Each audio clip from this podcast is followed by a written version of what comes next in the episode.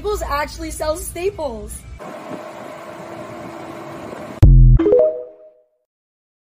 I just wanted to get it out of the way since I already fucked everything up to start the show. So you know, have one of those days. One of those days.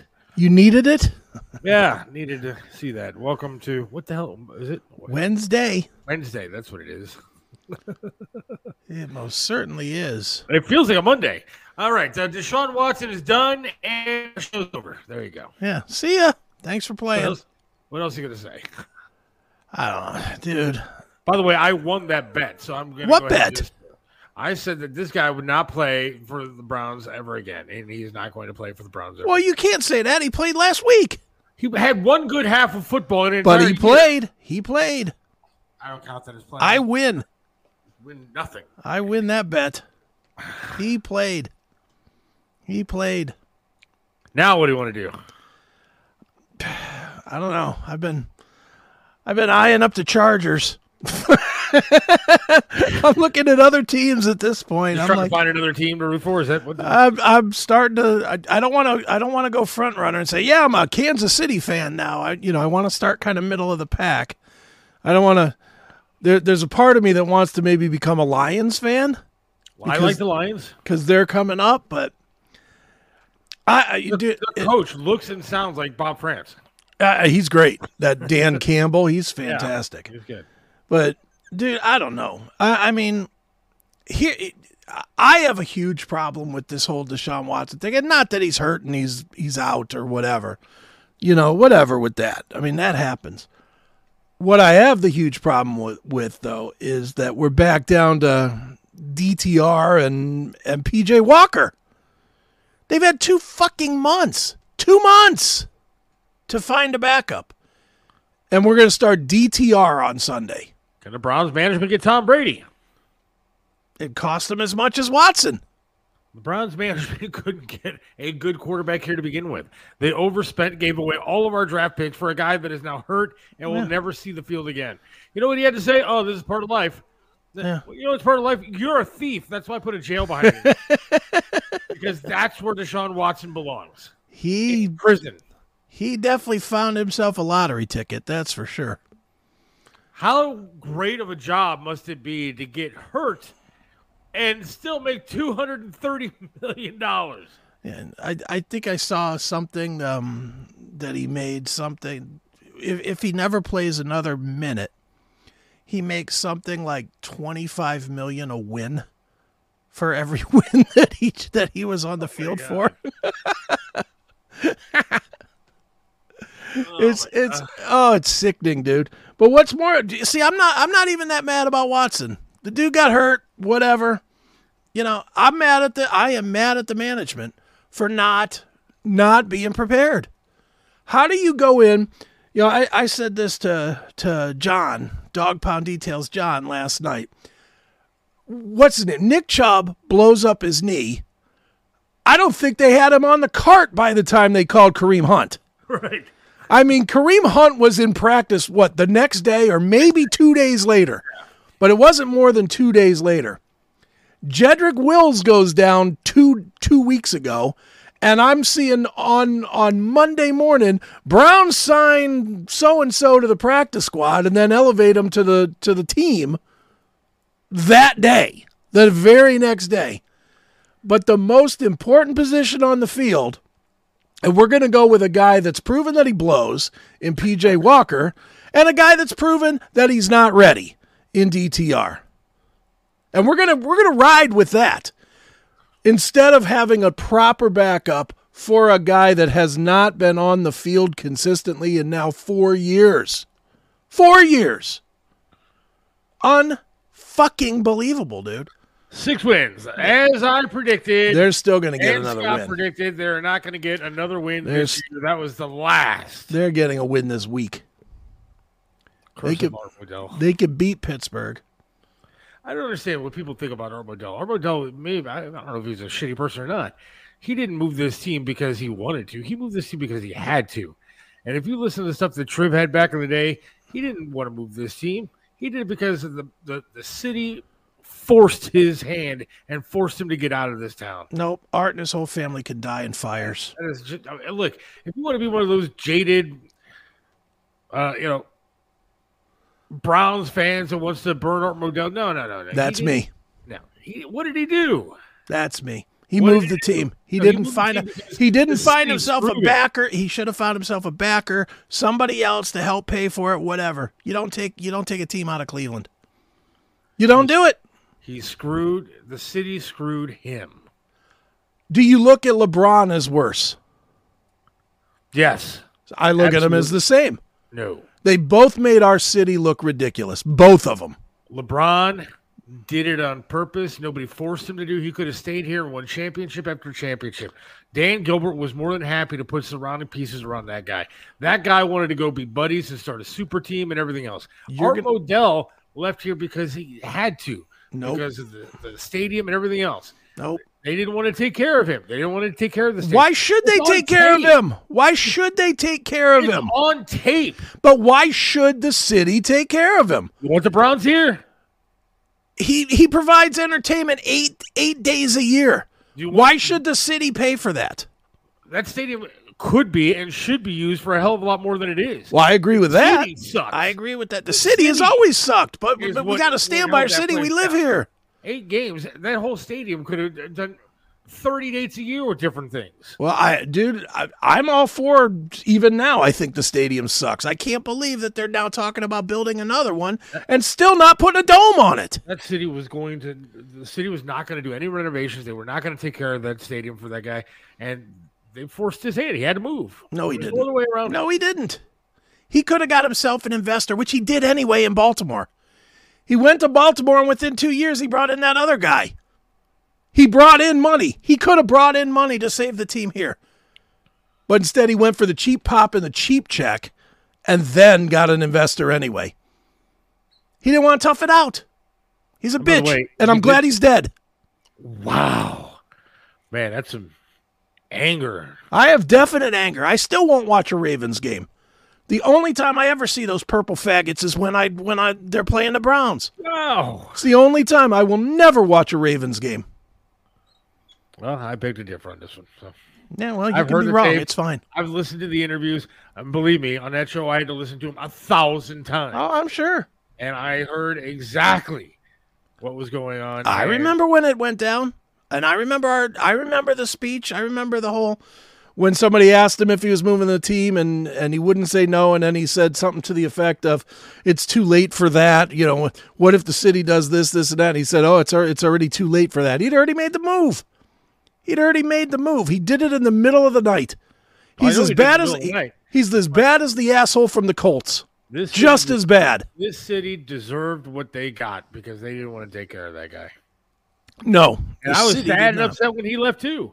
The I was city- really sad. I was really upset, and they haven't been good since then. They have not. I agree with that. And seeing seeing him take our team and win a Super Bowl makes me even want to piss on his grave even more. Dear God, man. He's an asshole. I'm glad he's dead. I hope hell is hot. Fuck him. No, I, I got no compassion for that guy or his stupid fucking family. Brian from Tennessee is correct. Y'all might have a shitty football team, but at least y'all have legal weed and abortion. That's true. And next month, see if you'd ask me the same question next month, I'd be like, "Yeah, man, Art Modell, whatever, dude." Yeah, see, the weed will help you out. I, I'll take three gummies and be like, "Hey, Art Modell, he- I guess he had some good points." After a couple of gummies, you and I'll be watching some Ravens games together. exactly.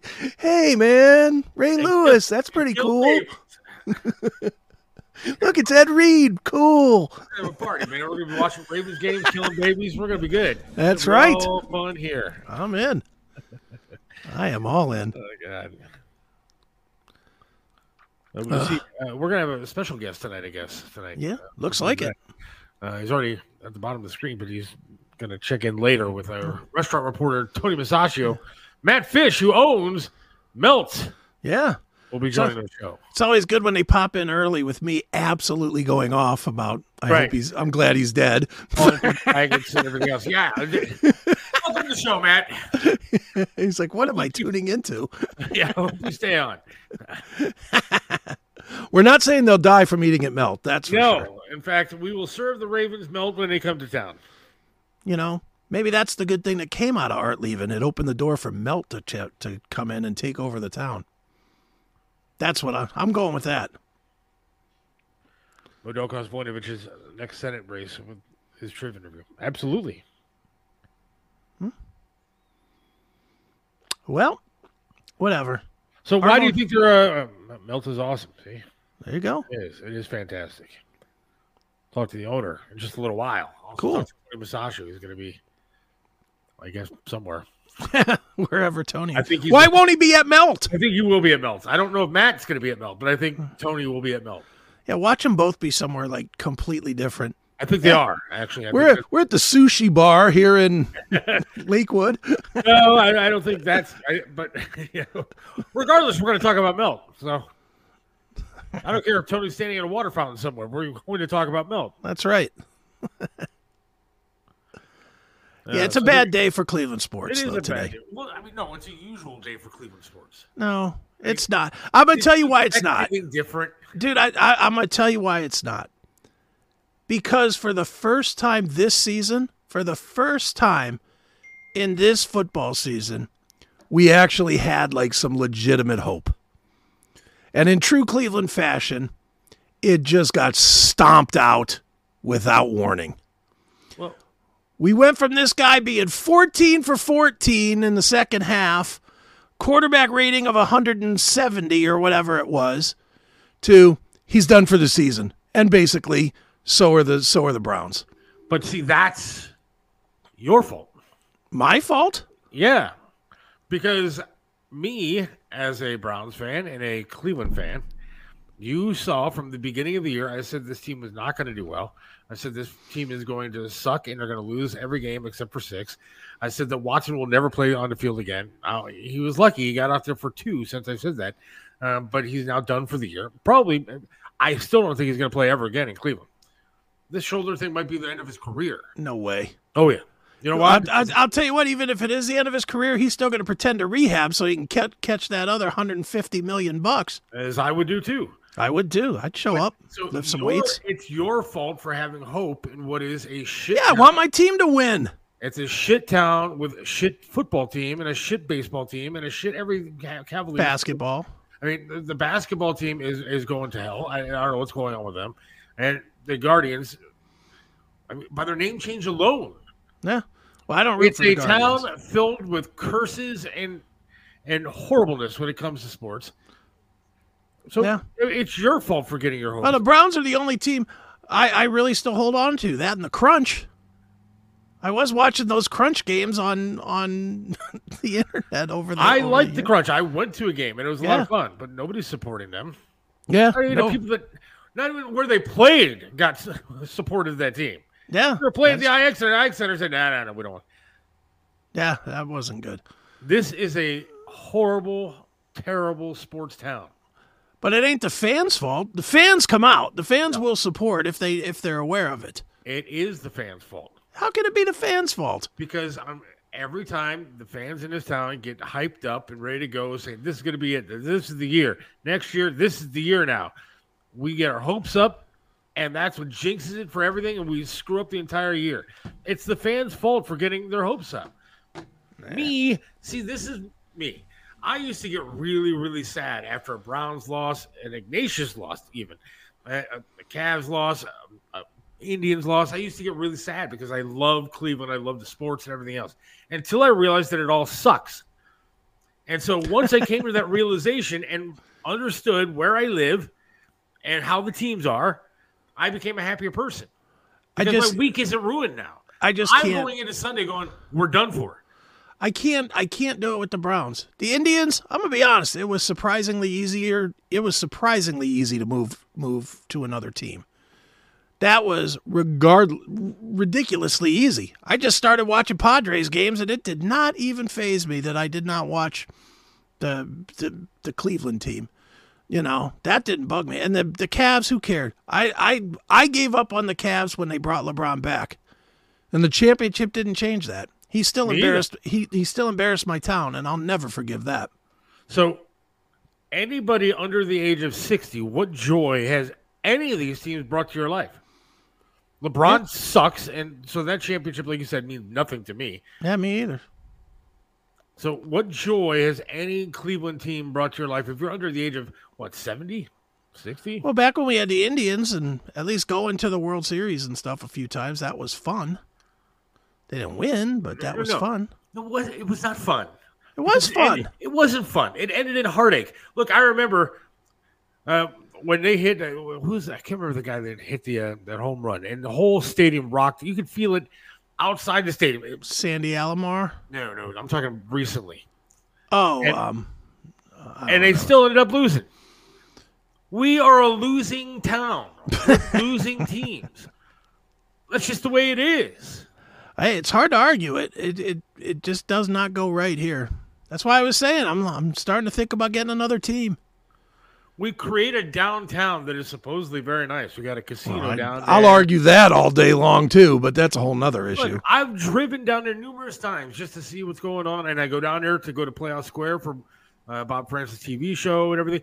And it is really nice in some parts. It looks beautiful. Love seeing that chandelier. Playhouse Square is gorgeous. I even went into Tower City the other night. It looked really pretty. The problem is you're going to get shot. At Yeah. some point, you're going to get murdered if you walk downtown alone.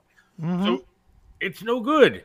So everything in this town is just kind of loser. I'm saying this, and I hope, dear God, Matt is not listening to everything because Melt is actually a shining light in, in, in the city and around the city. It- great restaurants and everything else, and we do have some very nice restaurants and stuff around town. But all in all, this is a loser town with loser teams. And if you want to get your hopes up, being a Cleveland person, go for it. But you're setting yourself up for failure. Your misery is created by you. I miserable gotta- all the time, so I'm not that bad with it. Well, see that, but there, that's that's the difference. Some of us can't cannot handle being miserable all Oh. the time. I, I've come to accept the reality of my situation. Well, I will say I've decentralized sports a great deal in my life. Yes. I, and more and more I watch stuff that doesn't have quote unquote teams.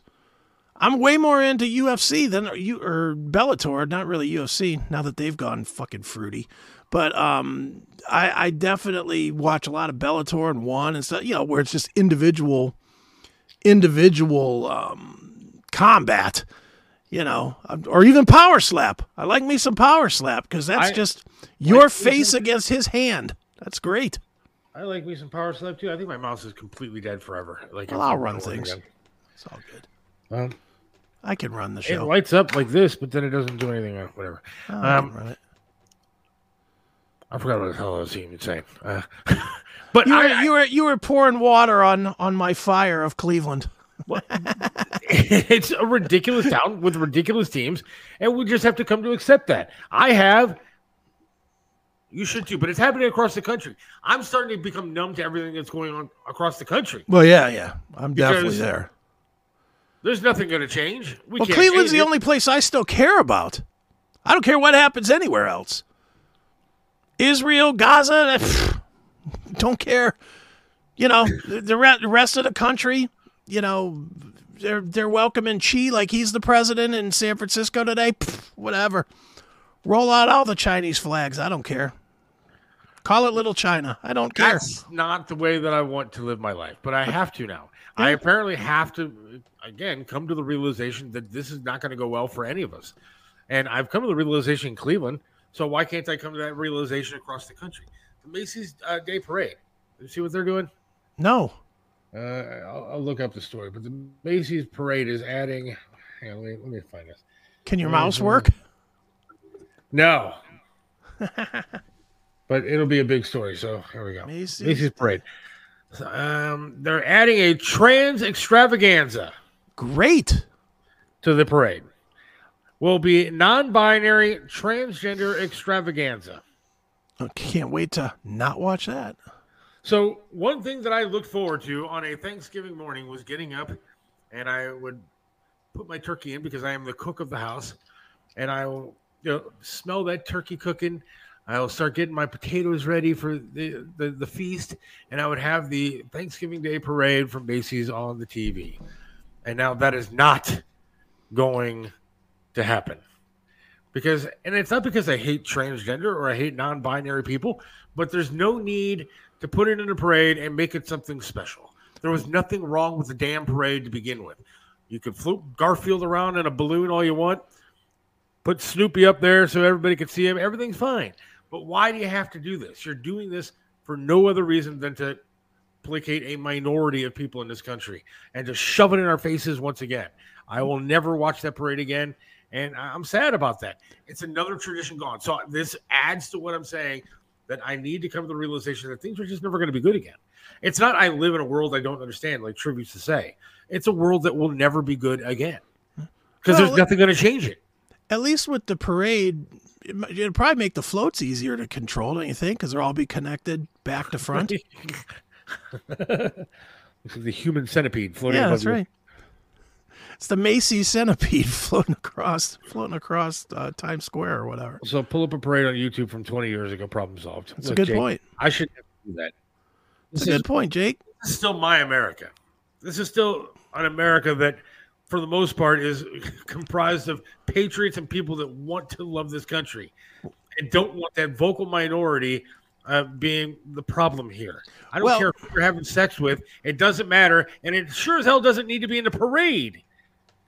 Well, and and the only problem with Jake's theory is after today, you're not going to be able to control what you can and can't watch on the internet anymore. I don't know if you saw that today. I did not. The FCC ruled that uh, the government now has power to control the internet. The internet and its infrastructure is now under the control of the FCC and the government. Um, please explain to me how this controls TikTok or X videos. Well, it's probably gonna it's probably gonna censor them. If they if they deem them a I'll, I'll tell you how X videos or Pornhub or whatever is going to be affected. They're going to find one pedophile on there, and they're going to say, "Well, you're going to have to kill it. We have to. We have to protect the. It's it's put up. The, the protection is in the name of equi- of equity and diversity. So it, it's literally going to be well. There's there's too many. There's not an equal number of people on on the net that are black or Asian or trans or whatever. So, I, but seriously, how does this? Is this going to affect a lot of stuff? Is this like really going to happen where they're going to just start censoring everything? They can't. Well, they're not going to. They're not going to. Yes, they can. They could certainly say, ISP. There's somebody on your on your network that that you now ha- are licensed through the government to have, and they're saying things that shouldn't be said. Take them down, or else, or else lose your license to be able to to run your ISP. So what's going to happen from that? They're going to start capping data and everything else, and and giving infringement strikes. FCC adopts rules to eliminate digital discrimination for communities with poor internet access. That's it. But if you that mean? read what's in the bill, you'll see that that's you know all these bills they say that it's something good, which automatically means it's really something horrible. That's what they're doing here. They're gonna they're gonna come in with that, guys, but basically they're making every part of the internet, all the ISPs, all your connections, all your everything under the FCC. How'd that work for radio? It's going to empower the agency to review and investigate instances of discrimination by broadband providers to different communities based on income, race, ethnicity, and protected classes. Protected classes. I didn't know that you couldn't get internet somewhere. Hey, I hey uh Cox really- Cable. Hey Cox Cable, how come you don't have an equal number of trans people as white people on your on your on your broadband? I identify as something other than a white male. Can you please lower my bill? Is that Yeah. I don't think it's going to be about lowering your bill. It's going to be about it's going to be about taking you off. You're uh you're you're not a trans you're not a trans man. You get slower internet than than the trans people do. well, you haven't seen me naked? I could identify as a trans man. Ask my wife. Well, you started transforming into half steel at this point, right? yeah, Is that a trans man? that that could be a trans man. I'm looking at some of these stories to see. Are you a they them? I'm a they them Zer. What is Zer? That's what they say now, right? What is the Zer? I don't know. A dumb a dumb thing. Well, I know that, but I mean, Does that mean like you're just a there? You're just Yeah, I there. get. I don't know. It's a good point, Sandy. Sounds like a job for the czar. yes. We are screwed, man.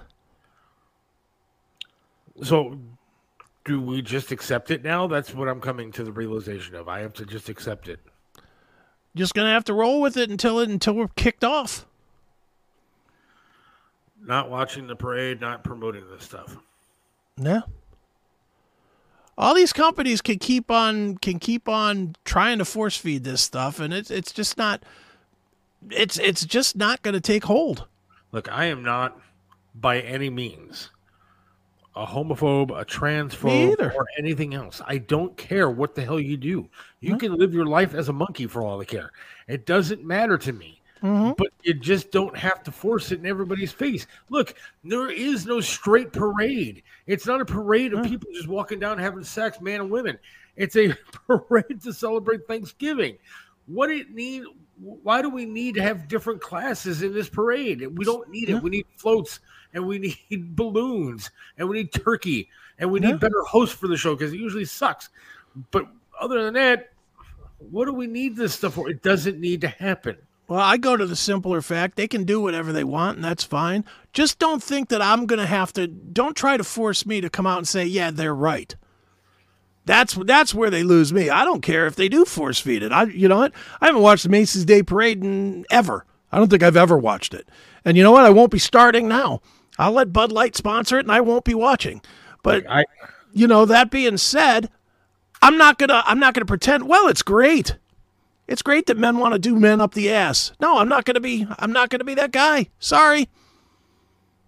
look, I, I I've stopped watching the parade a little bit. I mean, I've always had it on in the background because it's just tradition for me. Sure. I was Okay. young, but I stopped watching it a little bit because now they instead of instead of showing all the floats and the balloons and all that kind of stuff, they mainly show all these stupid plays and dance numbers and crap Yeah. like that that I really don't care about.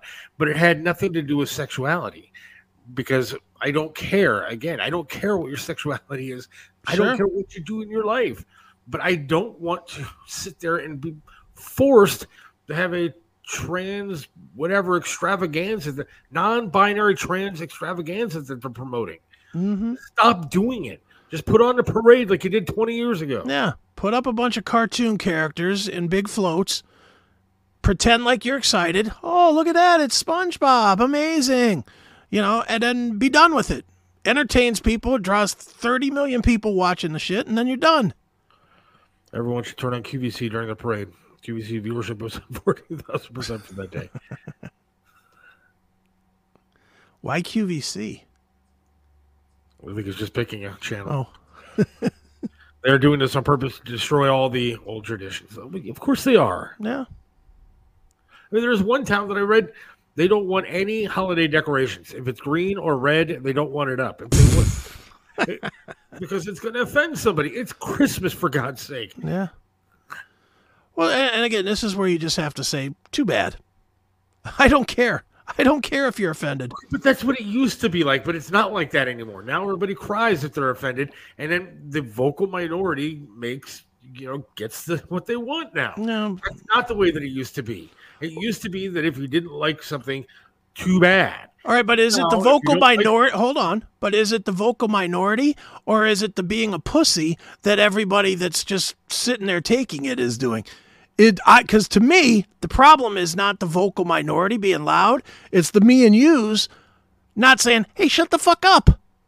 Well, of course that's true. That's what has to happen. I, I preach that and preach that and preach that. When something is out there that you don't agree with, you have to say it. You have to, ju- just like on this show. This show, the audience is 90% uh, conservative. Fair? Yes. Me coming out last week and saying that I was pro pro killing babies rubbed a ton of people the wrong way. Is that also correct? Yes. Did I stop saying it?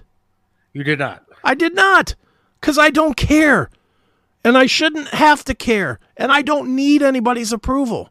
Everybody has to pick their battles and, and if you don't agree with the other with the other side, you just have to say, I'm not doing it. I'm not gonna call you they them. I'm not gonna call you Zer. You're a chick. You're a dude. That's it. That's all I'm willing to acknowledge. And I don't give a goddamn what your little clique thinks I'm supposed to say. But the majority of people out there aren't like that. I, I they're just not, or they're too scared to admit that they're like that. Well, that's their problem for being pussies. Uh, I don't necessarily. I, I don't disagree with you. I'm just saying that. I, that's why I think we have to just come to the realization that we are done. That Yeah. There's nothing that's going to change because I, I just don't think anybody's going to change. Yeah, well, Everybody not. on here probably agrees and wishes they could say something, but they're not going to say something. no. You are the exception to the rule. You'll go out and say, fuck you, I'm not going to deal with you. Yeah. I will not go out on the street and tell somebody to fuck off. I'm going to go out on the street and, hey, have a great day. I'm going to be that guy that's going to have to I'm just it. I'll never be that guy. I'm always I'm always going to say what I think. It's the rebel inside me, I guess. I don't know. I, I it's not that I don't want to be that rebel. It's not that I don't want to stand up for the cause that I believe. It's the fact that the hassle that goes along with doing that is almost not worth it. I I, I don't want. You're going to lose your job. You're Maybe. not. You- Maybe. you I, well, uh, that's not true. I've. I've lost gigs. I've But- absolutely lost gigs. I've lost money. I just don't care. Dude, for all during all during COVID, we were we refused to close other than the very beginning of it when everybody closed. You know, when everybody closed, we were one of the first ones to open the the arcade back up when when the state was still in red phase or whatever that was called. I can't tell you how much anger and you guys are just trying to kill people and you're opening the coronacade and you're gonna mur- you, the death of our children is on your heads. And you know what i said to every one of them these middle fingers motherfucker. That's what i care. I don't care what you think. I didn't care. And if i would have got arrested for doing it i was okay with that too Now that's one instance where I have to admit I did stand up. I didn't wear that stupid mask. i didn't i didn't And when they asked me to, I said, "No, I'm, I'm good." I mean, I walked into a, a sub shop to get something to eat, and the, Mm-hmm. the girl's like, "You, you got to put a mask on." I said, "I'm not putting a mask on." Yeah. I was like, "You're not going to be able to hear me order my food if I put a mask on." Just the way that I can't hear you with your stupid ass mask on. And I got my food and I left. Yeah, I never wore it. I never, I never. The I wore it two times. I wore a mask two times in three years. One of them was only because I absolutely had to. My mom had surgery, and the hospital wouldn't let me wait in the um in the parking garage. Yeah. Like she had to have her ride in the facility, or else they wouldn't release her. So I had to go in. So what I did was I wore the mask that I had with the I had a mask made with a burn victim face so that it was oh. even more it was even more disturbing than than if I didn't wear a mask. And I wore that, and it disturbed everybody. The, the the nurses even came over to me and tried to get me to switch it. And I was like, "No, no, I got one on. Here it is. I don't care if it disturbs you." Gunner's right. Opinions are okay today as long as they deem them the right ones. Yeah, well, tough. Matt just left. You think he's going to come back on the show? Probably not. He's Probably like, "Oh no, I don't want none of that." That's upsetting. You just listened to 20 minutes of the show. He's like, nope. Yep, not doing that. I don't blame him, really. Maybe he realized that it was 5:15, not 4:15 he's supposed to be on. As a straight guy, seeing two men kiss or a guy dressed as a woman is sickening. A straight guy doesn't want to see that. Look, it's not even a matter of wanting to see it. I don't care. Yeah. But if you're going to make a special point of flooding the Macy's Day Parade, that one is a family tradition, and Yeah. uh, you know, uh, with a trans non-binary extravaganza, then I don't want to. I just I don't see the need for it. No, It's not meant to be a, a sexual event. It has nothing to do with your gender, your sex, or anything else. Mhm. It has to do with floats. It has to do with balloons. It has to do with the fact that it's fucking Thanksgiving, and it's just been a tradition for years to watch it and have a good time in your morning before you sit down to eat as a family. Celebrating stealing do- the land from the Indians, man. Right, exactly. That's we're celebrating the genocide of Indians. We are not there to have a sexual event. Everything makes somebody upset. Yeah. I don't care what it is. Everything makes somebody upset. And that's fine. You just can't care anymore. You just can't worry about it. Yeah, we really didn't do us ourselves any favors with Matt from Melt, did we? No, I don't think we did. I, I don't think. Thinking about it now, I'm like, holy cow, we came Yeah, out both barrels Bull- firing. the, the right move would have been to like boot him from the thing and just wait till his segment came back up. Hey, everybody go to Melt though. I really enjoy Yeah. their food. is great. yeah, go over to Melt. We're, we're definitely not saying anything bad. No, Melt is fantastic. If Tony comes on and says he's not doing the show, I understand why. uh, this thing with you offended me. Why? Why is the trans movement all fat white guys with beards? It's also fat women with pink hair. There's that too. I don't know. Actually, I don't even know what to say anymore. did you think? Did you see a Megan Rapinoe?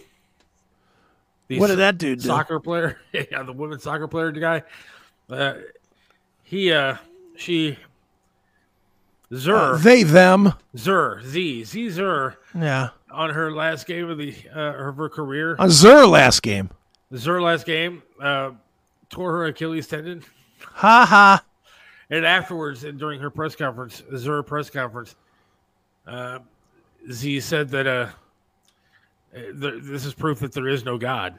Oh, that's good.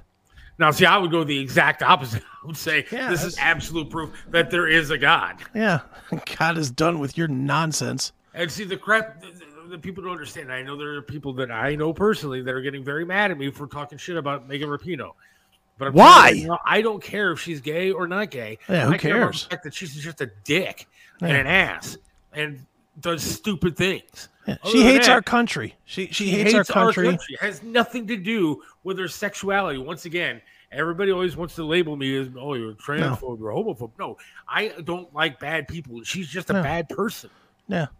I hope she falls out of bed and tears the other one. What do you think of that? And then what's funny is she said that she's going to go for the. I'm sorry, Z said that she, Z is going to go with the uh, Aaron Rodgers medicine. Oh, good. There's no way that she likes Aaron Rodgers, considering that guy is anti-vax and anti everything that that girl believes in. Well, he won't take her call. And I can say he for him. Yeah, I think you can for him. I don't know. Everything's so messed up. It is. It's it- dude, we're in a terrible world these days. Should I text Tony and ask if Matt's going to come back? I was really looking forward to talking to him too. Well, we'll talk to him. If, oh, he gave up. I don't think he kidding me? did. He may have, he may not have. Whatever. We're not shitting Yeah, on Melt though. We're not gonna, No. you know, go there. Even if you're a, a Zer or a they them, Absolutely. go over to Melt. Do they have one in Lakewood? They're a they're a me LT. That's what they are. Melt. Yeah, I think we upset him because he left. yeah, he might. That was not my intent. ah, whatever. Play a commercial and then and then um hit Tony up while while the commercial plays. She doesn't hate our country. This crap is her angle to be relevant. I beg to differ. Ah, she hates our country, She hates our country. and it is her. I, I will agree with half of that statement. It is her her Her angle? her angle, but she also does definitely hate this country. She's a piece of shit.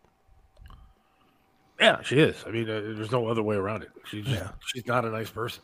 She should be treated the same way as Epstein. And like, yeah, I, I'm starting to notice more and more how many really shitty people there are in this country. Like, I because again, I'm addicted to TikTok. Like our president, our president, the yeah, the squad, oh, yeah. AOC, Tlaib, I all of them. happy- I was happy to see the 300,000 people march on Washington yesterday in support of Israel. Well, that's good. So I was happy to see that. All right, let's take a quick break and then uh, I'll tell you why people are really shitty also All right. when we come back. I don't see Rick tonight. Very sad about Rick not being here. So Better look Rick, out. Better look outside of um, the auction house. In honor of Rick, here we go. There's no place like home, and whether it's furniture, artwork, home accessories, appliances, or that one of a kind collectible, Yellow Brick Road Online Auctions allows you to find everything you need from the comfort of your own home. The owner of Yellow Brick Road Auctions has been conducting online estate auctions for over eight years by providing homeowners with a stress free process to liquidate all items that have accumulated over the years. I'm Melissa Mendici, owner of Yellow Brick Road Auctions. Log on today to find your heart's desire. Does your company need fresh tees? Have you paid an arm and a leg for the ones you have? Worried about poor quality when you pay less? Stop worrying, Northeast Ohio, and visit us at www.wctees.com. At Wolf Creek Media, we're family owned, we offer simple pricing, and we're fair and honest. We even have an in house graphic designer and cover all your apparel needs. So if you need t shirts, hoodies, banners, or any other type of printing, call us at 330 353 9695 or visit us at WCTEES.com. That's WCTees.com, a proud sponsor of The Seth Williams Show.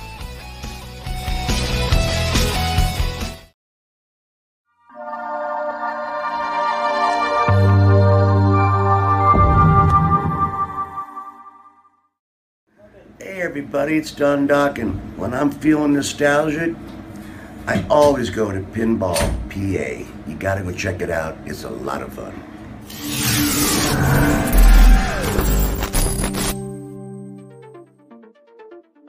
When you want to have fun in Pennsylvania, there's only one place to go Pinball PA. Located near the Pittsburgh airport, we have over 420 classic pinball machines and arcade games that you can play. Admission starts at only $24.99. Want to have a party? Well, there's no better place than Pinball PA. Visit our website today at www.pinballpa.com to get more information or to book your next small or large party. Pinball PA, it's where the action is.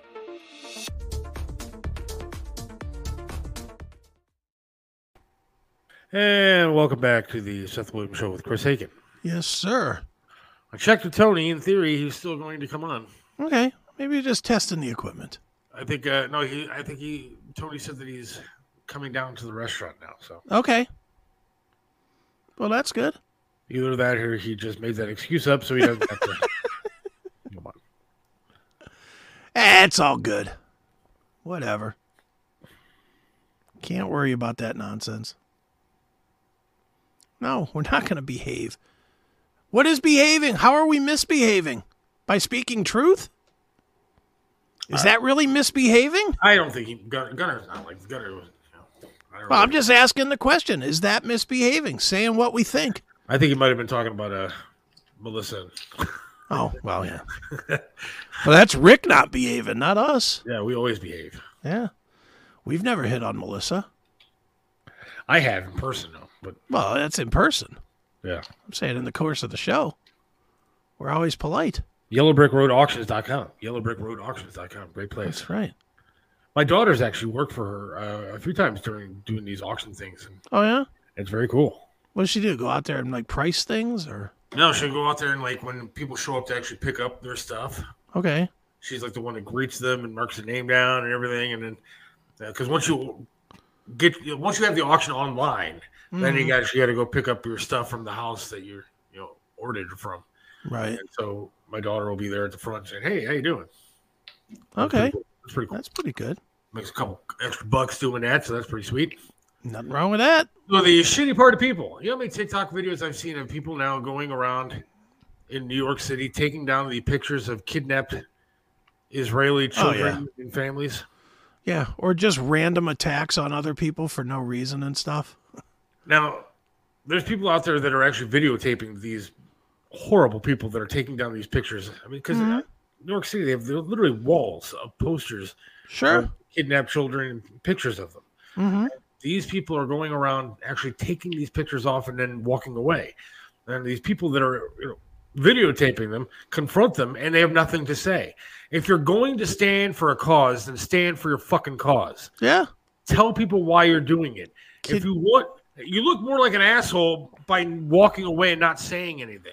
Can At you imagine if up. somebody tried to tear down a picture of, of a loved one on 9 11? Forget about it. They would have been killed. Yeah. They would have been killed, and even the police wouldn't have cared. This the anti-Semitism that's happening right now in this country, and, and in fact, this this world is off the charts. It is Off the charts, and nobody cares. Nobody cares. Well, The government doesn't care. They started a thing for uh, hatred of people of Islam. yeah. They, just, Well, they, they, they don't care about the, the Jewish people here. it, to me, and again, this is only my opinion, but it it all comes back to that we've gotten very comfortable since Obama in judging everybody solely on their group. You're white, you're black, you're gay, you're straight, you're you know, everything's a judgment of a group instead of you're cool or you're an asshole. And look, if you go just by the groups, there's a lot of reasons to hate Jewish people For being totally honest, let's start with Hollywood and all of the all of the pedophile games that go out there. That's eighty percent Jewish people that are involved in that nonsense. You don't hate And and, uh, and again, I'm not I'm not condoning it. I want to be very clear that I'm I judge everybody as you're good or you're an asshole. That's it. But it's the stereotype of Jewish people have all the money. Jewish people are the pedophiles. Jewish people are this or that. That is part of this. stereotypes are one thing. The reality of the situation is different. Mm-hmm. Look, numbers and stats will show you that the, the majority in prisons are black people. Sure. And it's only because that's what the numbers show you. Now, again, that doesn't mean that black people are bad people. There are plenty of- stereotypes about Italians being mob guys and dicks and murderers. That doesn't mean that all Italians are like that. The same thing goes with you. There's stereotypes for everybody Of course. and so you can't go off of that. But the hate and yeah, But you think that do you do you agree that the hate is based on the stereotypes? I, I wouldn't say all of it. No, I think this is a this particular instance is based on the The what? uneducated people that don't understand the region, don't understand the history of that region, don't understand why um, Israel is there. They they want the, the people dead because of their land. It has nothing to do with the stereotype of Hollywood. The- these people are, are they their entire charter is to kill Jewish people. Hmm. I don't know. I I I think it's all based on the stereotype. No, I, I, not not in this case. This case has to do with just hatred for But what why is there hate? Period. Why is there hate? Most of these people have never been to Israel. because they're uneducated and they listen to TikTok and they get that their little algorithms on TikTok are telling them and forcing all this pro-Palestinian stuff on there, and everybody buys what they see online. That's what it is. It's hatred. Hmm. Mean, It's hatred. I, I'm not I'm not agreeing or disagreeing. race. I'm just kind of like again, this is one of those places I kind of There's no care. such thing as Palestine. There never has been such a thing as Palestine. Never. okay. Israel's been there since 1200 BC. It's- it- there wasn't a Palestine. It was a made up thing with the Romans. And I mean, if you actually read the history of it, there was no such thing. There was no such thing as Palestinian people. Just it's not accurate. But we have a lot of uneducated people in here. We have a lot of people that like to uh, spread hatred. That's what they do. Even college professors, they just spread hatred. For no reason, not because of the stereotypes that Not they're because of that the they're attacking. at all. No. You don't think that there's a white stereotype about about privilege, and that's why all the races now hate the white people. I'm not saying that there aren't stereotypes. I'm not saying that at all. What I'm saying is, in, in this particular instance, the Palestinians hate the Jews because of land and because of stuff that they have been taught. Palestinians were like Jordan and Egyptians. They were Jordanians and Egyptians. They weren't even. There was no such thing as Palestine. Right. You have. I mean, it- it- but the people that are marching on the streets don't even know what they're marching for. They don't even know. They asked a gay guy the other day who's marching in the streets, uh, pro Palestine, and, and they asked, "Well, you do understand that they don't like you. Like Hamas hates you and will murder you for being gay." He goes, "Well, maybe we can figure that out. They will murder you They don't understand why they're marching. They don't understand the people they're marching for. They don't get Mm-hmm. it. Yeah. No, it's the same thing as, as the, the same people that are that are anti-Jewish. Then then they go home from their little tirade on Twitter or whatever, and then they turn on Netflix and watch something that's created by an all-Jewish cast. Well, again, I, I don't think in this instance it has to do with stereotypes of, of that. But regardless, you shouldn't be taking down pictures. I talked to, I didn't. Bob talked to, uh, Bob Frantz talked to Max Miller, Senator, this morning, or Congressman Max Miller. Sorry, Yeah. Congressman Max Miller, and he had the unprivilege, I guess, of seeing actual footage from October seventh. And some of the stuff that he described, I've never seen horror movies with that kind of violence. These guys that were over there and, and creating this terror, they would call their loved ones and say, I just raped a woman to death. They Wow. were raping women with objects till she died.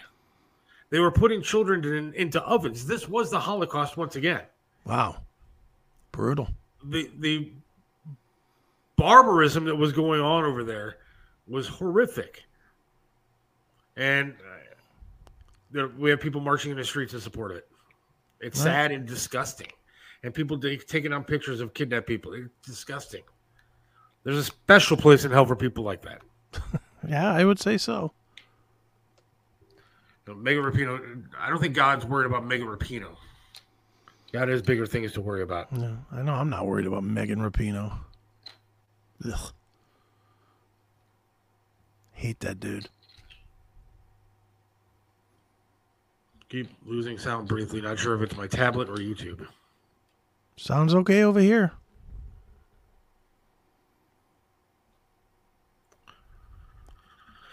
But every time you say something about Jewish people, you automatically get called a racist, even if you are right. That's what pisses me off. I want to be able to call out any race. Well, then do it. Do it. Don't worry about somebody. So what? Somebody calls you a racist. Who gives a shit?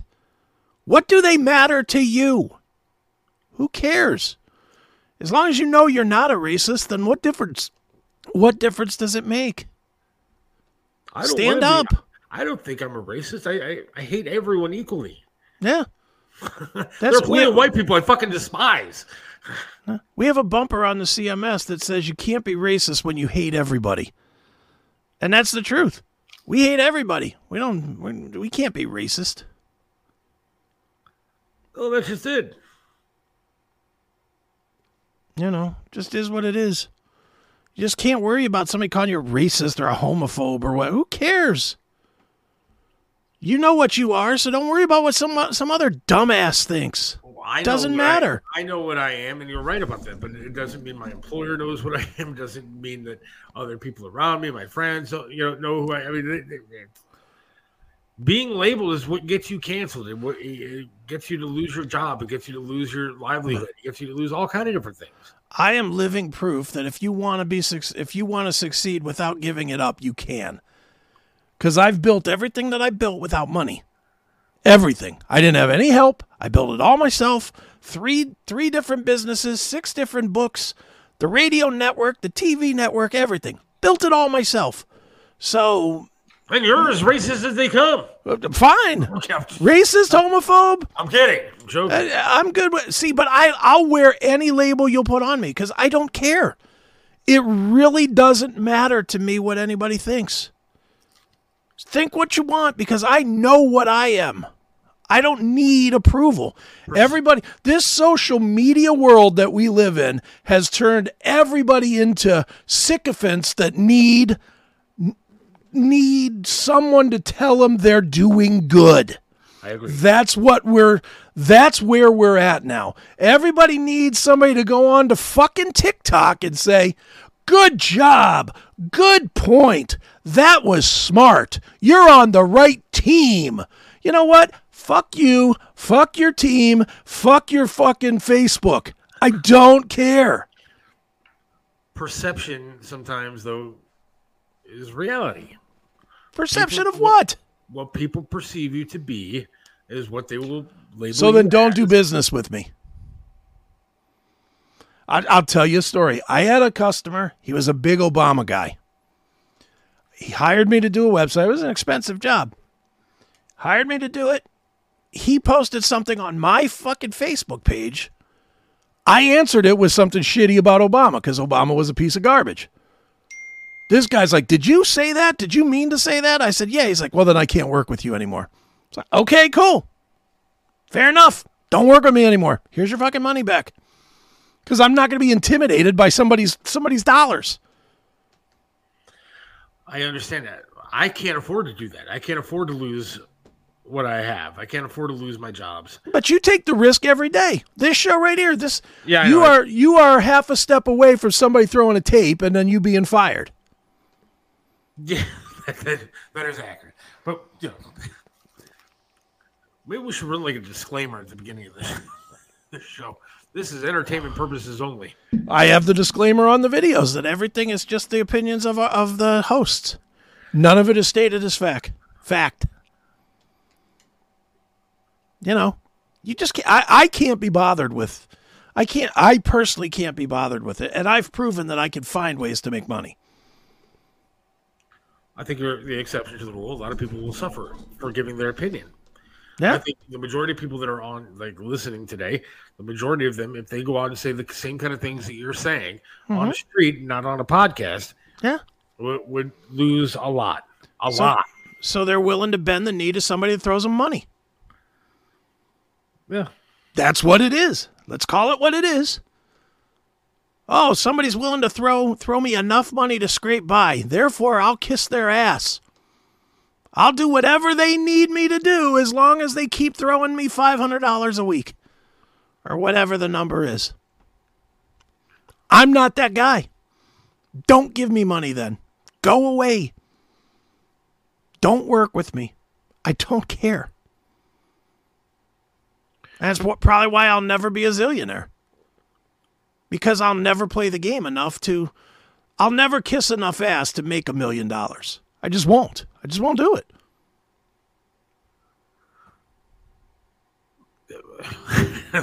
Scott's right though. We don't always agree, Chris, but I love your passion. Stand for your beliefs. I mean, that's one of the things I do like, and I've always liked about you is that you are who you are. What you see is what you get. Yeah, I don't. Ch- I mean, you talk to me off the air. I am no different. You are absolutely no different. What you see is what you get. Yeah, And there's a lot of people out there that are not like that. Mhm. Almost everybody. Almost everybody, right, is not like that. Majority of people that you come across, you can talk to them. They'll be nice to your face, and then Of course. talk shit behind your back. Mm-hmm. You, you at least talk shit to your face. Yeah, I absolutely will. I've done it. But see, I, I'll argue that with Brian. I was this way before I had my own businesses. It cost me jobs. How did the military put up with that? The military, I'll, I'll be honest, the military loves, loves a, re- a rebellious streak. They, they, they, they fool you with these videos of drill sergeants and basic training or whatever. But the biggest thing that they like in the military is someone that'll take a risk. Someone that'll that'll run in and doesn't give a shit what happens. And that was always me. I was that guy. My job when I got to Korea was bullet catcher. That was my job. Stand in front of a general, walk walk what they called lanes of opportunity so that if somebody took a shot at him, it would hit me instead of him. That was my job. And I never feared it. And I never, never, never, not one time was ever like, oh, oh, I'm having a heart attack because I'm so scared and I'm ner-. No. I was always ballsy. Is this an inside joke? Yes. You're not going to explain. No, it's way too long to explain. Shortness of it is Eddie Trunk always sells himself. That's that's the short part of the joke is that Eddie Trunk does nothing but talk about Eddie Trunk all the time. Man, I used to watch him a lot. What is that show? That, did he do a metal? That show? metal show. That metal show. Yeah. And who did, with uh, Jim Florentine Yeah, Jim Florentine and Don Jamieson. and is Don Jamieson a comedian? Because I never thought he was funny. In name alone. I was gonna say I saw him coming to like some comedy club. I'm like Don Jamieson. He wasn't funny on that show either. But I He's- liked that show uh, for what it was. I like watching some of the you know, videos and Yeah, Don J. giving We- out prizes. I thought was fun. But We used to do a segment on the CMS called called "Is Don Jamieson Funny," where we would just play we would play segments from his comedy tapes and then let the fans decide if he's funny and it was always 100% no what's funny is he actually asked me about it um, at rock on the range one year you, you know I, I asked him to do an interview and he's like you're the guy that says i'm not funny right and i was like yeah but he, he's a nice guy i will say he's a nice guy I, I still agree with you that he's um he's not funny Yeah. but but whatever. Florentine's funny. Jim Florentine's Florentine's funny. And Trunk is Trunk. Whatever. I miss those kind of shows though. Well, you can see him on the CMS network every single day. Well, see, that, that's what I should probably do. You know, I, I, I mean, I, I watch your show, like, but I'd like to sit down and watch it like live on YouTube one Saturday night. Sure. So it's like, but do you guys play videos? Can you get away with playing stuff or no? We play music, but I mean, we, we don't play the videos because you can't do the videos because of the because of um, royalties and copyright and whatnot. But we play music because we're the the radio station is on a a server that is licensed, so we could play music. So it's it's this weird game of you watch the videos and then you flip over to to the radio to listen to the songs, but. You know, and we play like three, four songs in between each each hour segment, I guess I used to love watching, not because of, of who was on it, but I just thought that metal show was fun because Sure. You know, the kind of music that I wanted to hear and kind of you know talk about, and you know, it was somewhat entertaining. Sure. I don't like Eddie Trunk either. I don't like Jamieson, but Jim Florentine was funny. Yeah. Dude, you could watch you could watch the Chris Aiken presents. I I just released my um my interview with Mick Mars just the other day. Mick Mars Motley Crue. That's awesome. How was he? He was good. He was really Is he half dead? yes. Does he? I mean, is it tough to get an answer out of him and stuff? No, I mean he, he he's lucid, but he he's half dead because he has that whatever AS is that makes all of your joints like turn into stiff bones. And I didn't mean that in any disrespect. I just meant like he always. The joke was always, "Oh my god, I can't believe that Mick Mars is still alive." When he's standing on stage. Yeah. Uh, he's he definitely looks really decrepit. I mean, he's he's probably eighty pounds. he he's a little tiny dude, but he was he was really nice. You know, we talked for a full hour, which was cool, and um, you know, he um he had a lot to say. That's for sure. A lot to say about. I asked him some hard questions too. Uh, We're releasing it in four parts leading up to the release of his album, but uh, I asked one of the questions. I won't tell the answer, but one of the questions I asked him was, did he ever watch video of himself playing like on the last stadium tour? And what did he think when he saw decrepit Mick Mars playing? You know, I asked him that, and and he was just like, you know, he, he wasn't thrilled with that question. What And year did Psycho Circus come out? That would be Kiss, my friend, not Oh, Motley right. Crue.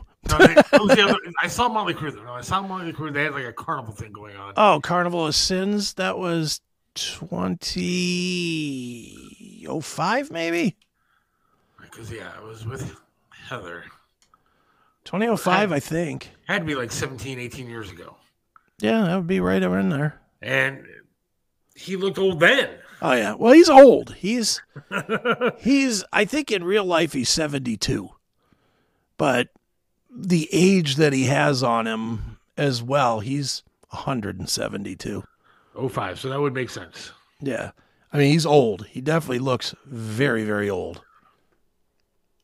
Let me find a Let me see here. I'm on Rumble. I can pull it up. My content. Where's my Mick Mars? Do, do, do. I'll tell you what, he may be old and decrepit. He doesn't look as bad as Phil Collins. That's sad. Phil Collins looks awful. Here you go. Here's Mick Mars. Share screen. There's what Mick's looking like today. Who? he looks like a little girl. Yeah, he's he's a little old lady. Yeah, look at that. Is But that hair I- fake? Hair's I don't know. right? It's got to be, or died at least. Yeah. And I don't mean died like dead, like you know. I mean, I just mean like colored. But yeah, yeah, it was fun. It was fun talking to Mick. First time I'd ever met him. Where can people hear that? Um, anywhere, Rumble, Chris, ChrisAiken.net, Um, I don't know. YouTube, wherever. It's everywhere. Chris Aiken presents. Yep. Chris Aiken presents. It is everywhere, my friend. The divorce is killing Phil Collins. That's true too. He's getting That- divorced. Oh, He's like like 900 years old. How do you get divorced when you're 900 years old? he, dude, he's so stupid. he was married, got divorced from this 39 year old pig, then got back with her. She moved in, then filed for divorce against him again, and now has taken like his house, and she's banging some tennis instructor or something, and and but still suing him for his house. Is she hot? No, So No. Phil Collins is getting sued by not even a piece of ass. she's definitely she's ass, all right. Phil Collins, ex-wife. Let me find a picture of her. Oriani Cevey. Yeah, here it is. All right, let's uh, open image in new tab. Pull this down. Here we go. Here's Phil and the lady that's sucking the life right out of him. Ho! wow. You're Phil Collins. You're worth $300 million. Yeah, you could do a little bit better than that, right? Well, first of all, why would you get married if you Those had are- $300 million? Yeah, you shouldn't. No, no, you should not do that. Let alone marry, divorced, and marry the same one again. I mean, I need help paying bills, so getting married was advantageous to me. But he divorced her. Looks like a dude. He divorced her and then married her again. Same woman. That's just dumb. I'm assuming those are fake. I, what, the lips, the eyes? Uh, pick a spot. Everything is fake on her. She looks like a melted candle. What's her name? Oriani? Orion Cevey. How do you spell that? C E V E Y. How do you spell Orion? Orion Cevey. Yeah, she's Like hideous. Orion? I don't know. O R I A N N E. Orion? I have no idea. Yeah, she's but yeah, I Phil Collins, let me find you the you got to see this photo. Phil Collins. So in the last Genesis tour, and I'm so glad I didn't go to this tour. Even though he sounded great, everybody I talked to that went to it, that played here at Rocket Mortgage, said that Phil sounded great. But look at look at Phil on stage. Look at this picture. When you see this, you ain't gonna believe it. This is Phil Collins, Sussudio. Oh man, that's yeah, that's rough, man. That shouldn't even be allowed to happen. You should give it up at that point. And shame on Genesis. They couldn't even give him a cool chair. Yeah, yeah. Like give him a recliner or something. Look at the chair they gave that. I guarantee you that's whatever was in the office there at the at the venue. Okay. Now I'm looking at images of this broad. Yeah. At one point she was attractive. Yeah, the original marriage. 25 years ago when he married her. But not now. Look her up. Look put put the term 2022 or 2023 behind your search. You will see a very different side of her. But look at Phil. Phil looks like Uncle June at the end of The Sopranos. yeah. Yeah, she's disgusting now. But she was hot. Like, Okay. back in the day, she was good looking. And he married her. Fair enough. But then he married her a second time. He married her after after the mel- the, melting started, and not the melt like melt. It's kind of sad to see a guy that you know I, I really loved back in the day doing Yeah. that. It's just uh, Horrible, that's pathetic, actually. Brian. That's not nice. I can feel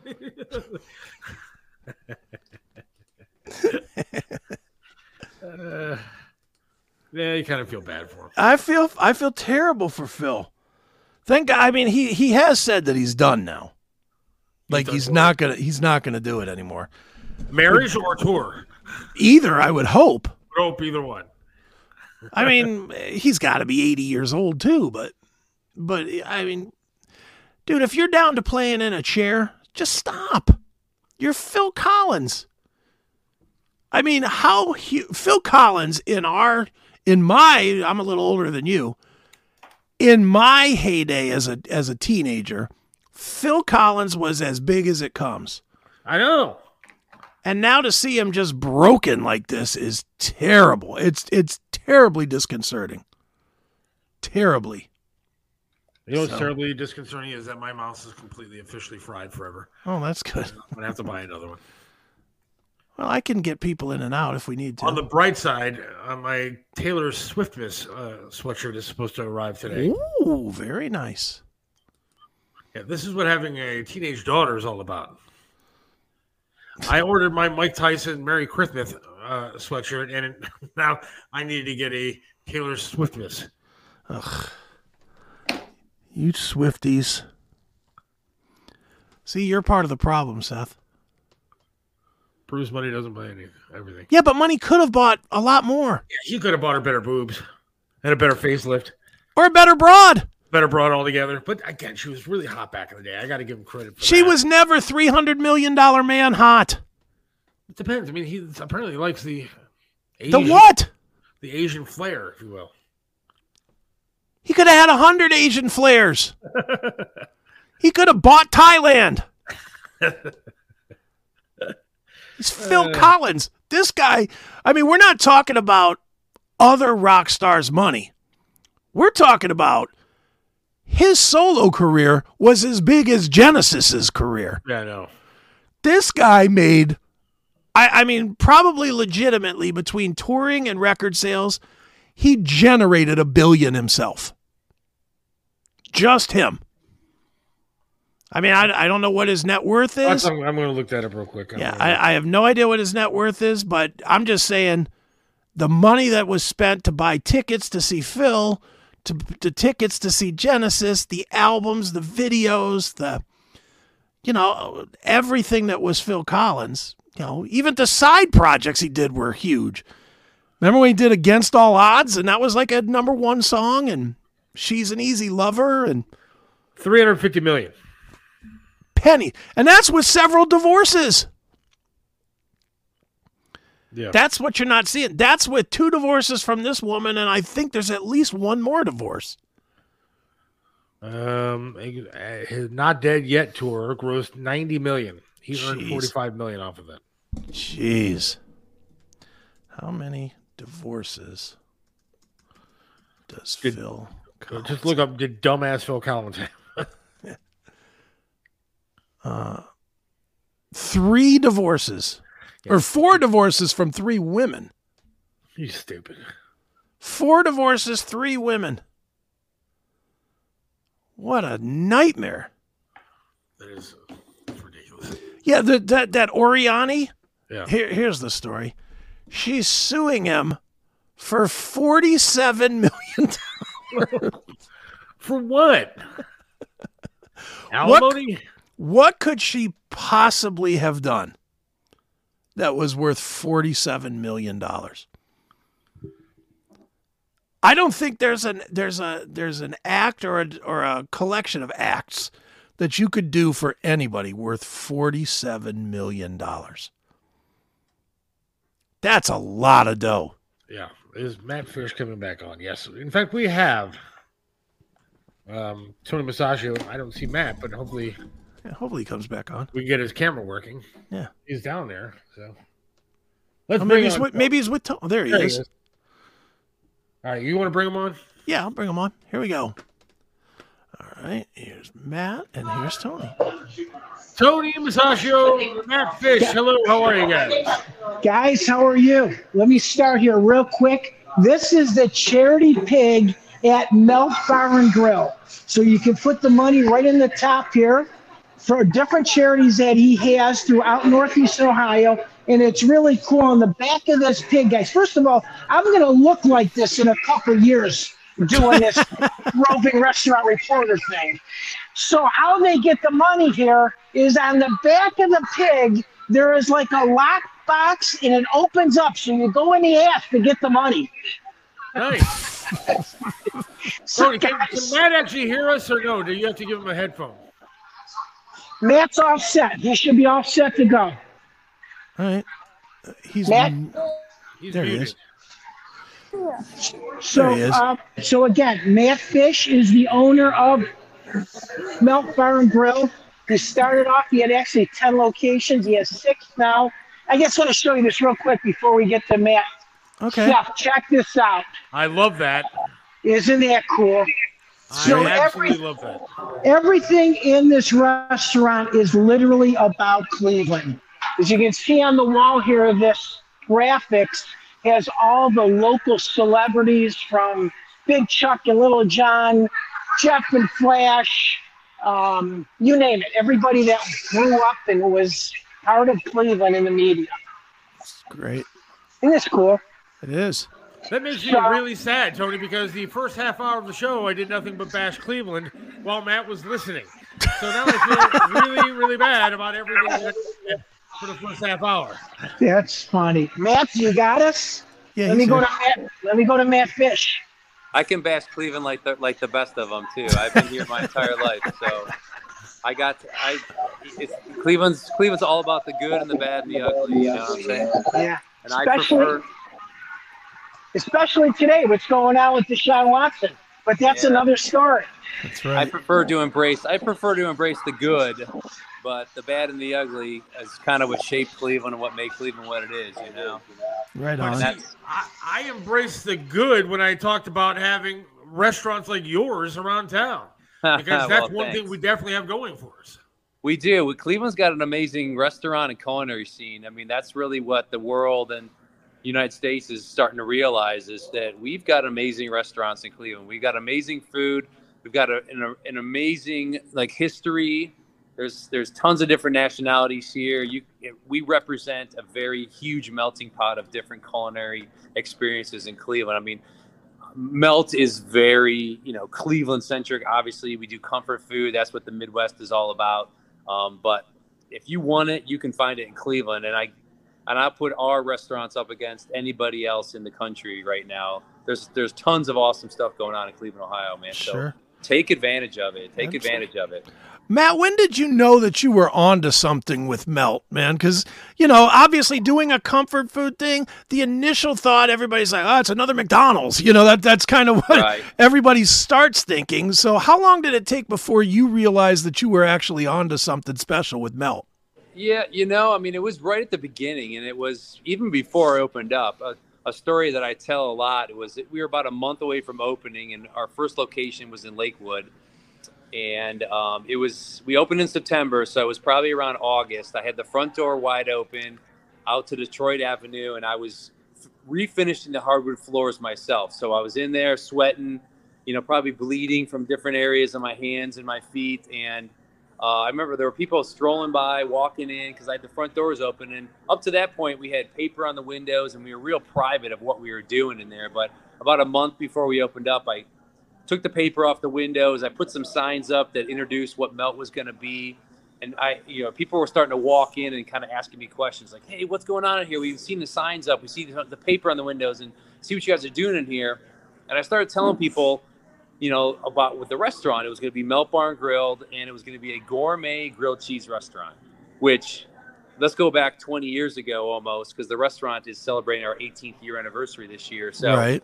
going back 18 years, that's that was still a pretty odd concept. Uh, it still is a pretty odd concept, but 18 years ago, you know, people were looking at me like, "Are you sure that's what you want to do, kid?" But anyways, so about the, the when I kind of figured out I had, maybe had something was when 50% of the people that I would tell that I was doing a gourmet grilled cheese restaurant with craft beer um, and good comfort food, everything made from scratch. About 50% of them would scratch their head and just kind of nod and be like, Yeah, good luck with that, kid. We'll see you on the un- unemployment line. but then the other 50% kind of stopped. Their eyes got really wide and they looked at me and they were like, That is the best concept I've ever heard about. I cannot wait till you guys open up. And then after we opened up, we fortunately were just very busy from day one and we we just gained a really cult following right away not only in Lakewood, but we were pulling people from all over Northeast Ohio. People were tell would tell us stories about, hey, we just drove, you know, 25, 30, 40 minutes. We drove from the far west side, the far east side. We had to try this out. Um, and it, the, the first the first couple years are truly a blur, but um, that's really when I kind of thought, hey, we've got something here, and that's that's honestly what propelled me to start to expand, especially in the Northeast Ohio area, was because the concept was so unique and fun and different. But a lot of my culinary friends, also restaurant guys, were like, "Oh my God, why didn't I think of that? That is such a simple and easy concept, but wow, you know, I, I wish I would have thought of that. I wish I would have thought of that." And it's certainly not easy to execute on a grand scale like we do, but Sure. if you think about it, I mean, the basis of what it is is, is kind of simple. So uh, I had a fear that someone else from either inside of Cleveland or outside of the market was going to copycat what I was doing and was going to move into the Cleveland area and potentially open up a competing gourmet grilled cheese restaurant in Cleveland. So, you know, about in year four of our existence, I started looking around for a different location to open up a second location, and that's when the Cleveland Heights location kind of came about. Okay. Um, so that's really what kind of propelled us into the expansion mode of in we opened up our second location in 2010 so we opened up lakewood in 2006 and then we opened up our second location in 2010 and then we really didn't look back for another 15, 15 years or so because we were opening up almost one restaurant a year from 2010 through 2017 it was it was a wild ride for a while man Sure. How how much? I'm just curious, Matt. How much did the food truck rise in Cleveland affect what you do? Because it kind of took it almost in a way takes kind of what you do, but makes it mobile, you know, and brings it to them instead of them having to come to you. Did it affect you at all? Not necessarily. I mean, we never never really noticed much of a dent in it. Obviously, the food trucks are great in Cleveland, and they do what they do. You know, they're remote. They often set up in you know different office parks or different areas downtown, or certainly at events and things like that. We never. I've always liked the brick and mortar model myself. Sure. Um, we've we've toyed with the idea of getting a food truck ourselves many many times, and every time that I was ready to pull the trigger, I was like, "This is the year we're going to do it. We're going to open. We're going to get a food truck this year." Another another brick and mortar opportunity would come our way, and and you know we were in such expansion mode at that time. It's you know the the food truck got kind of pushed to the wayside. You know, in hindsight, today, you know, post pandemic world, uh, I think the food truck model is, is viable because our brand is still pretty strong, and but there's a lot of people that are are not venturing out any longer. People's people's lifestyles have changed, and the pandemic did a lot a lot of damage to, to things like that. So there's more people kind of sticking into their their hometown, or they're going to the, the events and not going to the, the brick and mortars as much. So you know maybe a food truck is in our future. Who knows? But Sure. it didn't really put too much of a dent in, into what we do because fortunately up to this point you know no one has been able to like really duplicate what we do um, we're still Mhm. a pretty unique concept Now, how many locations do you have now? we've got six six locations uh, all still in ohio uh, we've got four in the, the greater cleveland northeast ohio area one in akron and one down in columbus at easton which is a big shopping conglomerate down there A- any opportunities or any thoughts of moving outside of Ohio? We had we had a lot of thoughts and a lot of plans and a lot of almost leases signed in multiple locations outside of Ohio before the pandemic, and unfortunately, the pandemic really put um, a, a major hold on that and that expansion. Um, it's just added a ton of different layers into the restaurant industry, especially that are are very hard to to hurt to get over. Big hurdles that are difficult with staffing, cost of goods, cost of labor, cost of transportation, um, and the guest is not the same as it used to be. Um, so, in hindsight, I'm glad we didn't didn't take a major expansion route because our plan was we did a we did a major expansion in 17, uh, and then we had, we were, we took a break, and then we had plans for another major expansion in 2020 and 2021.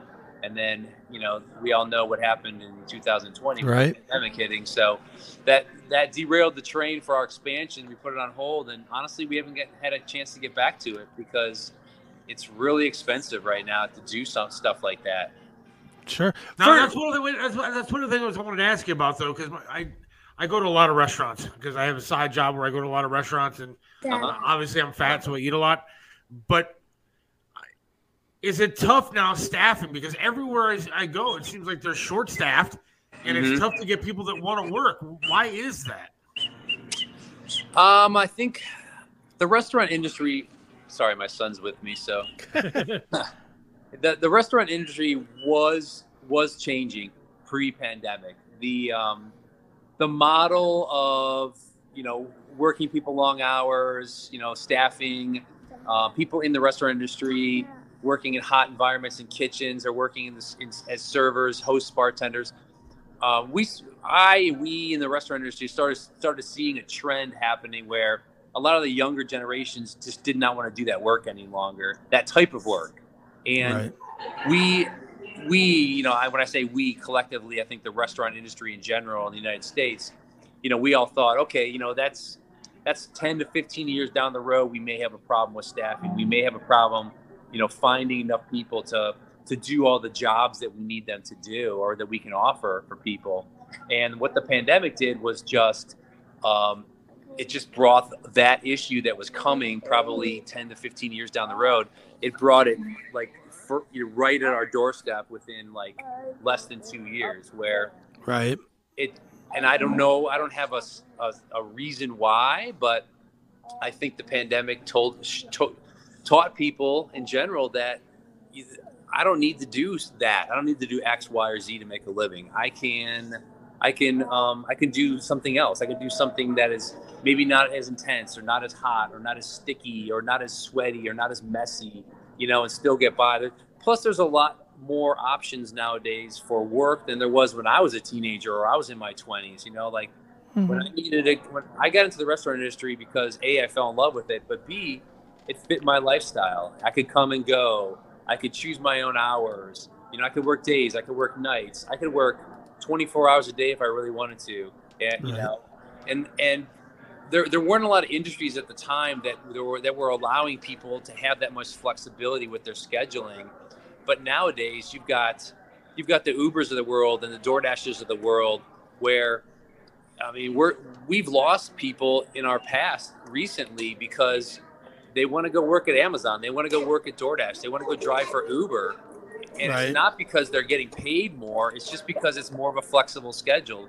They're like, look, I could work for two weeks straight, uh, you know, 17 hours a day, make a ton of money, and then I can go take off for four weeks and go travel, go spend all that money, and I can come back and I can start working again as an Uber driver right away and pick up right where I left off.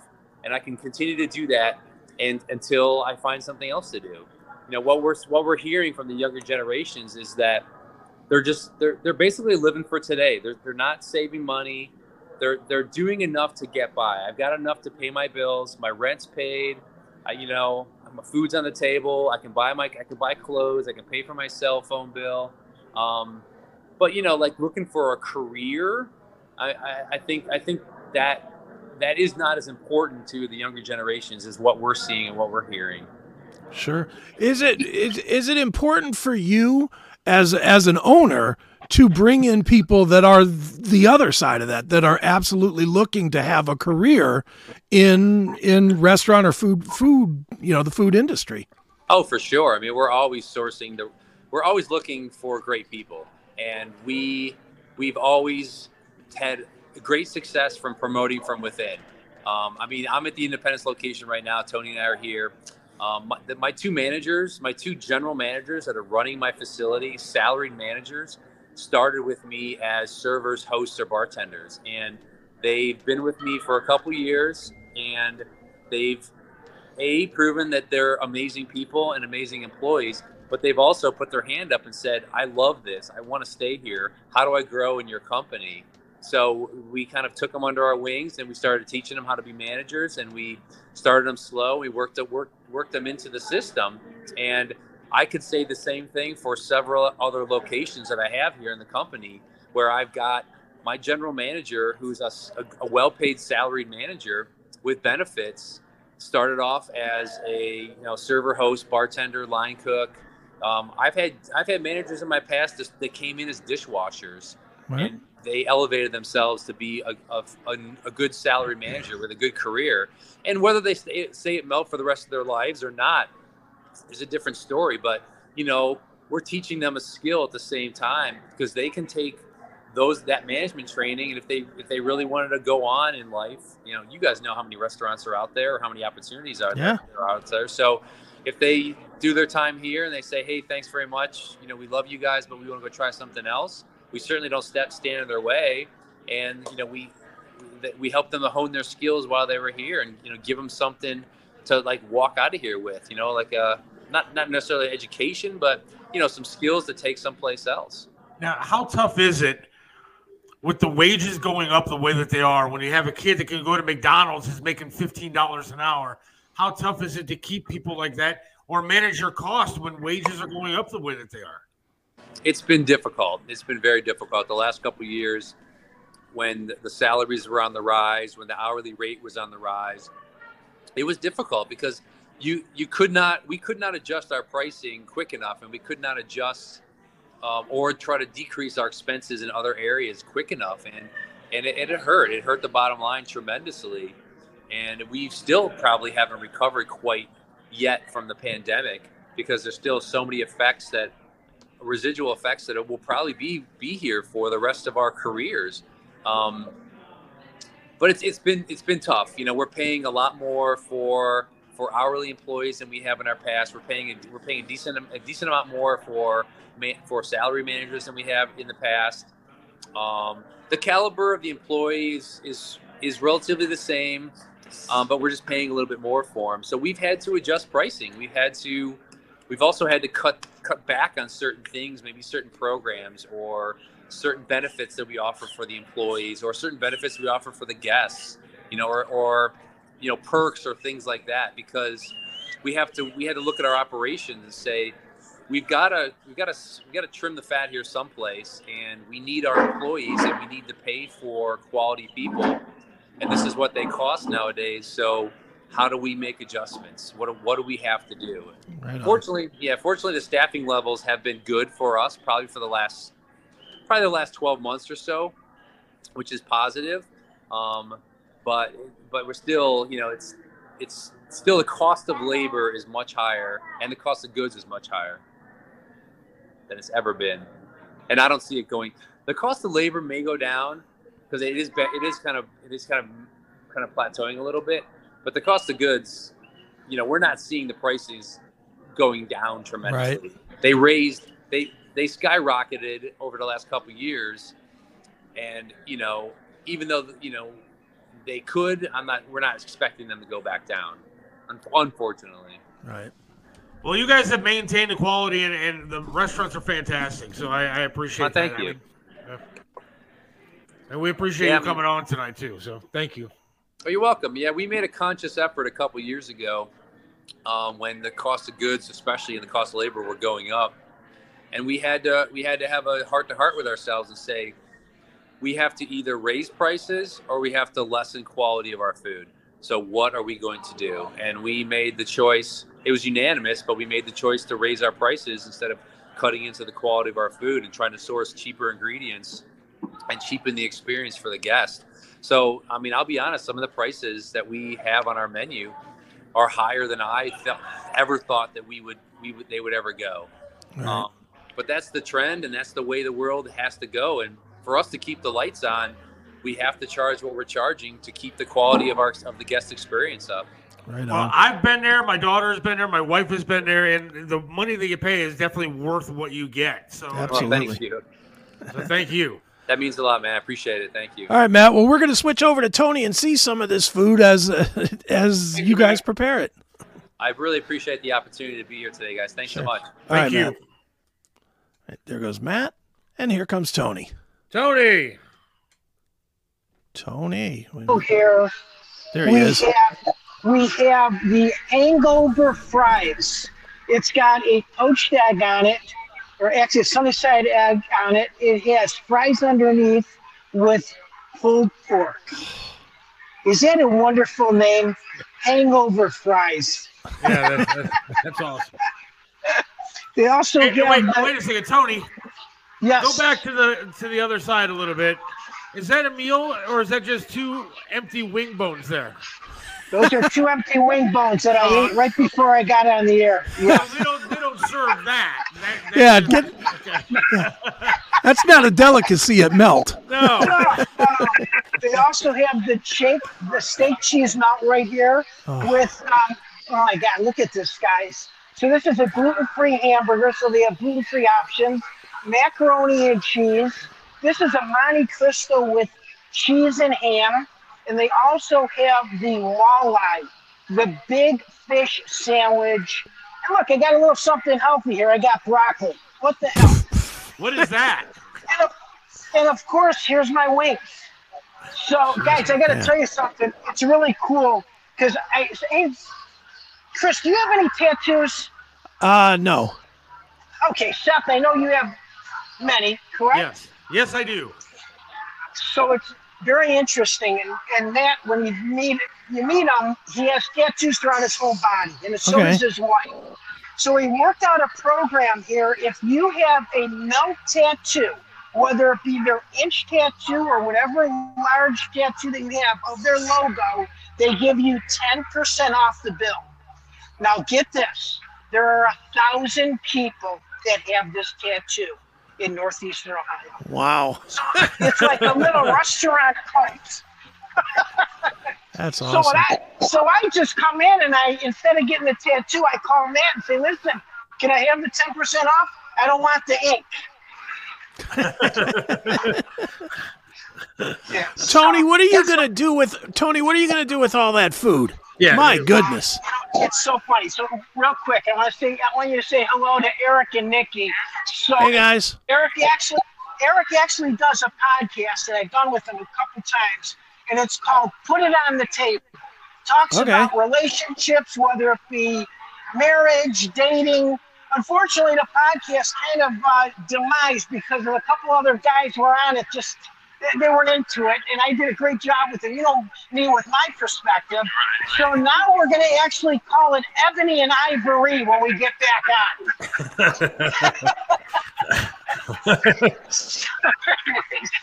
um, I had to kind of join in here. So I said, Eric, you got to come to my podcast. So, anyway, to answer your question, I am actually going to bring this home. And uh, Seth, you're right down the street. I am. So you're gonna have to pick up a half a sandwich, and maybe I'll leave you like a little potato and sour cream, and maybe a couple bones. Give Just him all the broccoli. No, no, leave the broccoli out of the box so you don't the rest of the food. So no broccoli for you, huh? No. Unless you're putting some of that powdered sugar on it, don't bother. Seth, you gotta start eating better. I'm telling you. I'm gonna go. You know what? I'm gonna go to a vegetarian place. I gotta start eating better. Yeah, I gotta start eating more milk. That's what I mean. Gotta So, Yeah. so, so with that being said, there's a vegetarian and a vegan on the top of the mountain, and they jump off to see who hits the bottom first. Who Okay. wins? Don't know. Society. hey Thanks, guys, Stone. You're very welcome. Let me leave you with this. One more thing, guys. So, brave action taken without considering the danger involved is called what? Daring do, caring do, or saying I do? Tony Musachio reporting live at Melt in Independence for the Seth Williams Show. And if, hey, Seth, real quick, let's give away a $20 gift certificate. I'm going to have Nick send one to one of the viewers. Sounds great. Excellent. Okay. And of course, you can tune in every Saturday morning on Flashpoint 1490 WERE E between 10 o'clock and 11. Guys, I bet you in the studio. I'll talk to you next week. We may be going to a Chinese restaurant. Cool. There we go. Thanks, You ever eat Stone. Chinese, son? I have only noodles and meat though, no vegetables. Noodles and meat, no vegetables. Okay. Goodbye. Goodbye. Goodbye. Thanks, Tony. All right, Tony. There goes Tony. Just for the record, that is very accurate. When I go to eat Chinese food, I order chicken lo mein or something like that with no vegetables. No fried rice? I, I don't. Yeah, I'm not a big fried rice guy. Egg rolls? No, it's got vegetables in it. If it had strictly a meat egg roll, I would do it. but I don't think there is such a thing.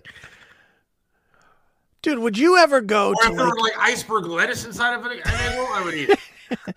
would you ever go to like an Indian restaurant? No. My wife gets Indian all the time. Like she likes the tiki, tikka, chicken tikka, whatever masalas, whatever. Right, yeah. And yeah, no, no, no, no, no, no way, dude. That's no good eats. Way. It's good eats. I have a feeling I'd be in a bathroom for like eight years after that. not, not a fan. Too good. I tried it once when my because I made it for my I made it for my wife here at Sure. home. But I, I tried it and I was like, nope, nope, not gonna happen. Not for you. Nope. Give me Well, a dude, dude, I, I do got to. I just want to go back to the interview for a second, man. You got to respect Matt. He was as open and honest as you can. Yeah, Yeah. I, I respect that to no end. And man, six six locations and in this economy, Yeah, and then he was open about how the prices are and why they are the way that they are. And I mean, yeah, he that he was really enjoyable to talk to. yeah, he was. He's one of us. Yeah. No. Now he's a guy like me. I think. I'll bet you he says what he thinks. Yeah, but then I felt really bad because not only did I bash Cleveland and all of his stores are about Cleveland, then I find out that his kid is sitting with him the entire time, and all we did was use every swear word. Every- yeah. Of course we did.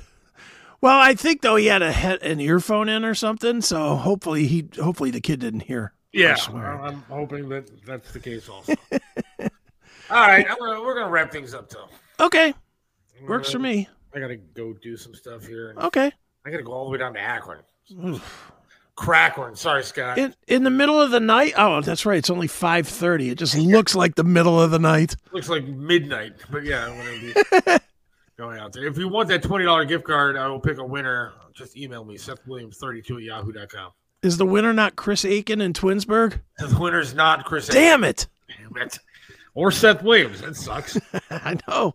Tony's We- gonna leave me a love Tony, man, but he's gonna leave me a half eaten sandwich with he said half a potato on the front on his front. And a and a piece of broccoli. yeah. There's gonna be like coyotes that get to the food before I actually get over there. That's right.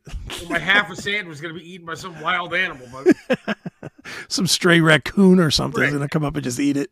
so not only am I not gonna get the food, I'm gonna get bitten by something when I head to his front porch. Right. Too funny. right. Uh, God willing, we'll talk to you on Monday. I don't know what we have planned yet. We'll get something going on. But Watson is out forever. We'll never win another Browns game. And uh, I'm just recapping the show. Macy's parade's going to suck. Cleveland sucks. And everybody have a great week.